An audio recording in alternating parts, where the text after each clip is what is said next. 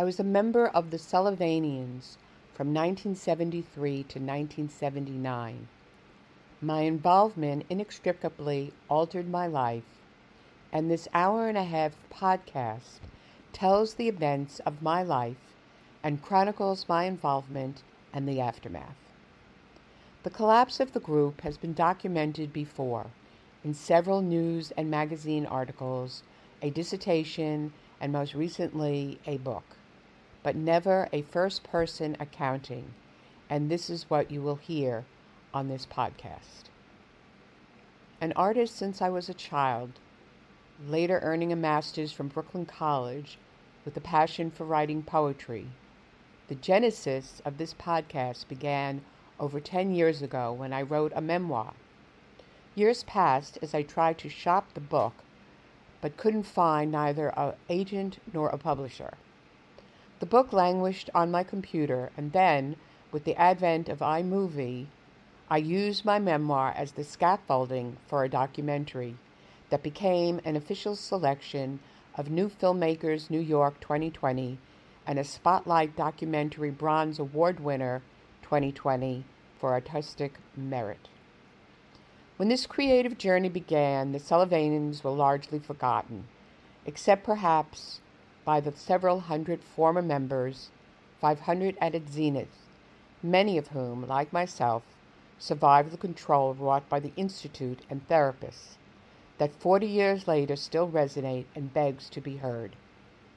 The full documentary can be seen on my YouTube channel, Shell Fine One. Thank you. My consultation with Herb Trachtenberg is scheduled for January the 2nd, 1974, almost a month to the day of moving into the apartment and as the day approaches, my roommates are all a twitter. Herb was one of the five psychiatrists, the puppet masters, who helped Seth Lewin carry out his vision for a vanguard party. Herb lived with his young son on the top floor of the Institute's Gothic West 81st Street townhouse, while sessions were held in the dreary basement offices. At the appointed hour and day, I'm sitting in the waiting room, beginning to feel as though I'm meeting Moses on the Mount. Moments pass, and finally, a rather heavy set woman exits, leaving the double doors ajar. And suddenly, from within the room, a powerful voice rings out You can come in now. Herb is nestled in a black leather chair situated at the center of the small dark room. His feet barely reach the floor, and a naked bulb hangs over his head, giving his features a ghoulish countenance. I take a seat opposite him on the pedestrian folding chair, the only other chair in the room, clasping my hands together like a schoolgirl. What can I do for you? he asks his voice surprisingly seductive despite his elf like appearance. I'm confused about my relationship with my mother, I say immediately, getting to the heart of the matter, and I don't know what to do about it. He scribbles notes on a yellow legal pad, and when he doesn't respond, I continue talking, briefly explaining about my father and the divorce. My mother and I had a fight three months ago. The last thing she said to me was that I was like my father. It was cruel because she hates him, and besides, I'm not. Then I told her I didn't want to see her for a while, that I needed a break. We just don't agree on what's best for me, and I haven't spoken to her since. And what is best for you, and why here? Herb has stopped writing and is observing me with vacant gray eyes, as if I were a specimen in a tank. I don't know, I reply when I close my eyes against the glare of the bulb. I've been pushed by my therapist, who, by the way, doesn't know that I've just moved into a group apartment or that I'm here today, to call my mother. But if I do, if I go home again, it feels like I will never leave again. Do you believe that? That you won't be able to leave home? Is your mother that powerful? And why didn't you tell your therapist you were moving? You're being very secretive, he said without compassion. I will soon learn being secretive is a key concept of therapy. The next series of questions come in a rat-a-tat barrage, hitting me broadside, and I lose my breath for a moment. When I try to explain, he interrupts me with more questions.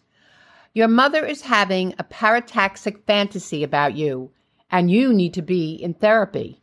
And here he finally said, looking at his watch. This is the best place for you to be. I'd like to work with you, Cora, but I charge $50 a session with a minimum of two sessions a week. If you can't manage that, I could refer you to one of the trainees. How do you feel about not seeing your current therapist? I'm not happy there anymore. He doesn't get what I mean about my mother, so that sounds fine. But there is one thing. I would like to see a woman, if that's possible. I'll see what I can do, but I'm not making any promises because you have to learn to be with men as well as women. Give me a week and I will call you. Please tell the next person in the waiting room that they can come in.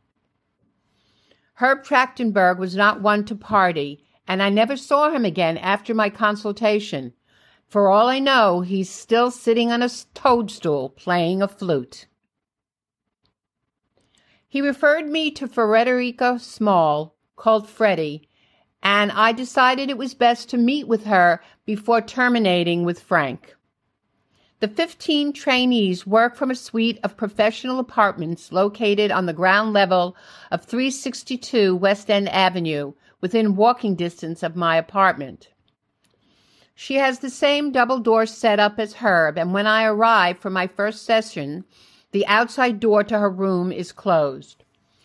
After a few minutes, a skinny man with curly hair come out and says, Freddie wants you to go in now. A young woman who looked like a teenage girl dressed in her father's clothes, baggy jeans, and a plaid shirt was curled up in an oversized leather La-Z-Boy, a matching chair, faced opposite her, and when I sat, she began talking without a preamble. We have to address several things before we can actually begin therapy. First of all, let me explain how the sessions work.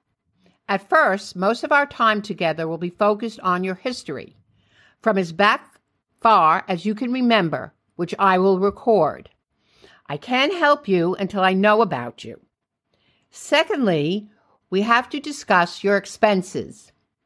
In addition to your tuition, art supplies, and rent, there will be your apartment expenses and your share of food, electric, and telephone bills. You will be joining a summer house, so there's your share in that. And usually each house has a summer car. And of course, we will be seeing each other twice a week. Do you have an idea how you're going to cover all these additional expenses? For a moment, I said nothing, and then finding my voice, I answered, I'll figure something out. How much is therapy? Fifteen dollars a week, at twice a week, she said, running her fingers through her hair like a rake. I have students' loans, and I have a job after school, and I can figure something else out in addition. Good. Let me know next time what you've come up with. We also need to figure out what time is good for you. We settled on Tuesdays and Thursdays after school, and just as I was about to leave, she asked, Are you a good cleaner? Cleaner? What do you mean? I was puzzled. Like sweeping? I was just thinking, she said, that all the group apartments need to be cleaned, and that could be you. Put up a flyer in the waiting room and call around to the apartments. Tell them who you are and what you want, and make the flyer colorful. Then she handed me a piece of paper. Here's my telephone number, just in case you need to talk. And then she smiled a warm and caring smile that lit her face from within and said, See you soon, Cora. I left the session knowing I'd be back. And walking uptown along West End Avenue, I stopped momentarily at a payphone to call Frank. I was planning to hang up if he answered, but as luck had had it, his machine clicked on. This is Cora, and I just wanted to let you know that I won't be coming back to therapy. I said quickly, thus ending our two year relationship in one sentence without further explanation. Though I had previously eschewed joining anything, from the brownies to Gamma Gamma in high school, I seemed to adapt. One could argue that I blossomed amidst the Arlettians in the beginning. Never mind that it meant severing myself from my mother. I'd followed Heidi's advice and had my new telephone number unlisted. Never mind that I allowed my friendship with Rachel to disintegrate like the yellowed edges of an old book. Never mind that I was staying up late, falling asleep later, stretched like sinew on a bow. As for Jackson, I rarely saw him any more. He seldom appeared at any of the group parties, and with the beginning of the new semester at school, we no longer had the same classes. We rarely, if ever, met on the train platform, but when we did, we'd nod politely, as strangers do, closely pressed together on a crowded elevator. And soon after receiving his graduate degree, he left the Sullivanians. Freddie had been right about one thing I needed more money. So, following her suggestion, I called around to the various group apartments asking if they needed someone to clean, and I was surprised to find out how many did. It seemed everyone was too busy to wash a dish or pick up their clothes. Sometimes I was the invisible cleaner who let herself in, did the job, and left. My money was waiting in the sugar bowl. But other apartments were very curious about the new person in the group. And it was in this way that I got to meet and date a remarkable amount of people in a matter of months. In my short time in the group, I was having sex with more men, most of them virtual strangers, than I could count on the fingers of two hands. I had five apartments on my roster and cleaned most of the apartments once a week, but there were apartments that wanted full service, shopping, and laundry. For those apartments, I went twice a week. In many kitchens, food encrusted dishes were piled high in the sink, while grease and dust gathered in the corners, and clothes and underwear every which way in every room. I found that nobody picked up after themselves, with the women's apartments just as bad as the men's. Somewhere between girlhood and the group, I had developed an allergy to cats. I discovered the condition when living with Rachel on uh, her 19th Street apartment. She'd had a kitten that reminded me of Angel, but within a month, my body began to react. First came the inexplicable tightness in my chest, then the itchiness and hives, and then I couldn't breathe. The doctor said I'd be fine if the kitten left, and so he needed a new home.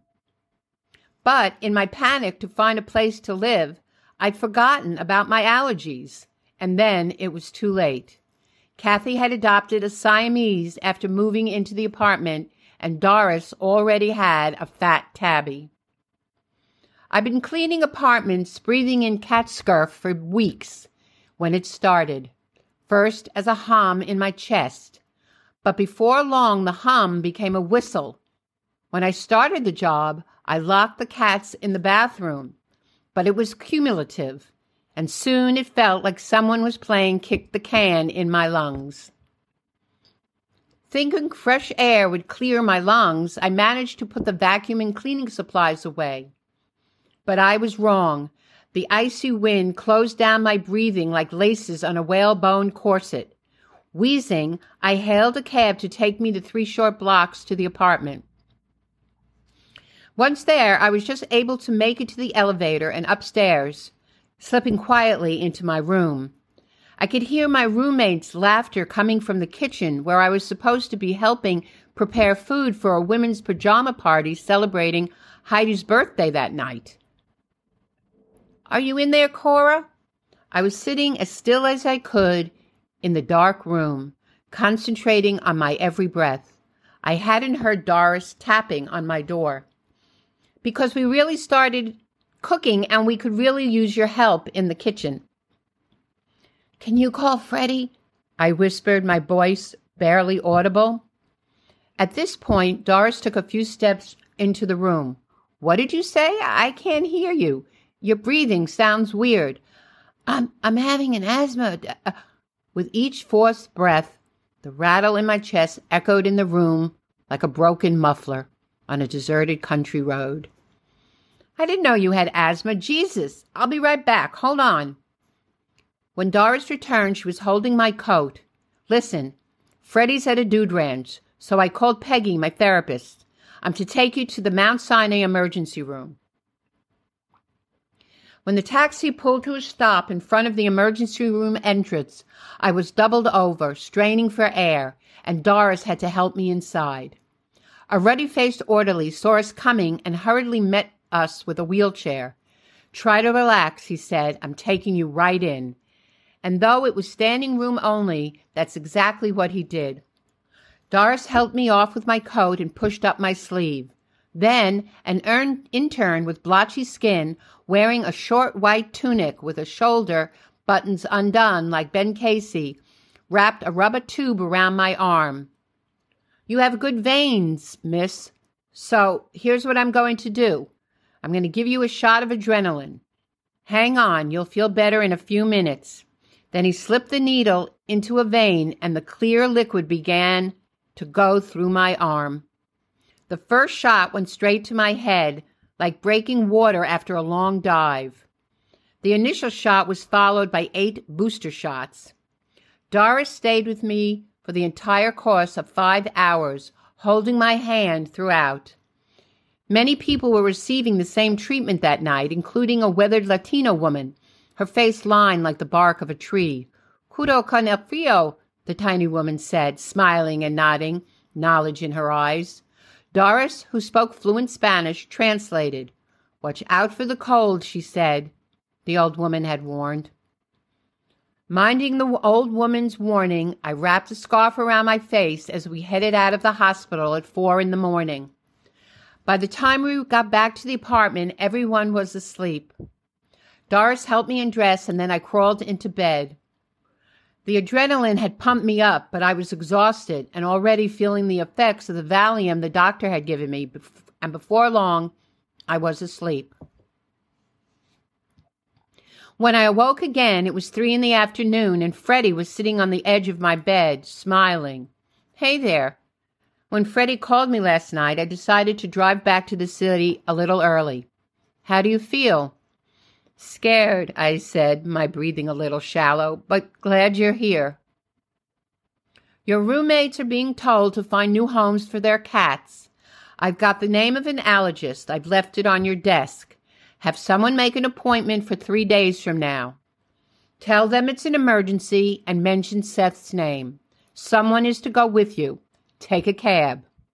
We'll see what he says, but you may have to stop cleaning or find apartments that don't have cats. Anyway, for now, rest and get better, and we'll talk more when you come in for a session. I'll call the apartment later to see how you're doing. Then she reached across the bed and pressed a small blue glass bead into my palm. This is for you. I rubbed my thumb over the smooth surface. A talisman, I thought and said, Doris, I, I need to thank Doris. Later, Freddie said. She stood and before leaving gave me a Valium with a glass of water. In moments, my body relaxed and my breathing became easier. My eyes closed and I fell asleep. At my first session, 10 days after the incident, Freddie's usually animated face showed no sign of emotion as she spoke. How are you feeling, Cora? Are you all right now? Are the cats gone? Yes, the cats are gone, although it was touch and go for a while as to whether Doris and Kathy were going to choose to live with me or their cats. There are many emergency sessions, and I guess you know that.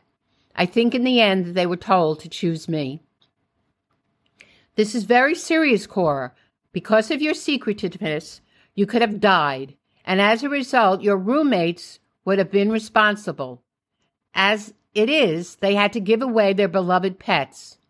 What did the allergist say? Dr. Rosenblatt, Dr. Rosenblatt said that I'm good to go. I have an inhaler for emergencies if I should ever have another attack. But I have to keep it away, but I have to keep away from cats. I can clean with a mask, but no cats. I've already called around and found several cat free apartments. Good. Now let's talk about why you lied. I didn't lie exactly. When I first called, I honestly didn't think to ask about cats. And then when I went to Kathy's apartment, I didn't see her cat. When I realized she had one, I was already in the apartment. I wasn't talking to my mother, and I had nowhere else to go. But I do know I fucked up. Well, that's a start. But your secretiveness is something we have to talk about. But right now, I want to hear about who you're dating. Dating? I, I was so surprised by the sudden change of subject. Yes, dating. Tell me. And she raised her pen to begin writing. Well, there's Holly and Lainey and Donna and Heidi and my roommates, except for Doris. She was amazing when I had the asthma attack, but now she's back to hating me. That's the women then. How about the men? Well, there's Paul and Terry and John and you have can't have a meaningful relationship with a man before you establish meaningful relationships with women. So let's talk about you and Doris. I don't understand why she took such an instant dislike to me, but she did. At our first meeting in Kathy's apartment, she acted like a real bitch. Oh, she let me join the apartment on New Year's Eve, but then immediately reverted. And then, like I said, she was great at the hospital, but now she's furious about having to give her cat away. Doris is not reacting to you. She's experiencing what Lewin calls a parataxic reaction. She's reacting to you as if you were her mother, and vice versa, Cora, by the way, Freddie explained. Tell me, were you and your mother close? Yes, as a child, I guess you'd say I adored her. As a little girl, I could hardly wait for her to come home from work. I'd hang out the window every night waiting. Sometimes I'd meet her at the subway. But as a teenager, I began to feel suffocated. What changed, do you think? She didn't encourage my art, for one thing. She said it was a waste of time and that I needed to have something to fall back on. And she would always remind me how well behaved I was at five years old. What kind of thing is that to say to your teenage daughter? I never heard her say that to Sheila. Then she'd ask me what happened. I used to be so sweet. Any other memories of your mother, Cora? Freddie asked, without commenting. Well, when we lived in the Bronx, she was really angry about the kitten my Uncle Solly had given us. He hadn't asked for her permission, and after a month she announced the kitten had to go. And even though I begged and begged and begged, my mother had made the rare telephone call to my father, and on his next Sunday visit, we were left to accompany him to the ASPCA with the kitten. So you weren't allergic to kitten as a girl. It was because your mother didn't want the kitten. Yes, and after Blackie, our Cocker Spaniel, got hit by a car, we had other pets, but eventually she'd find a reason to give them away.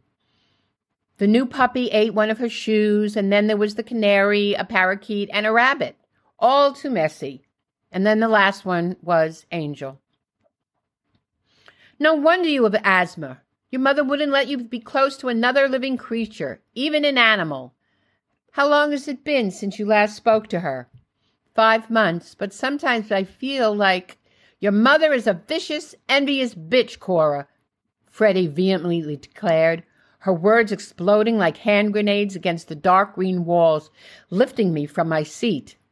And her vision for you was to stay at home, keep her company, and not succeed.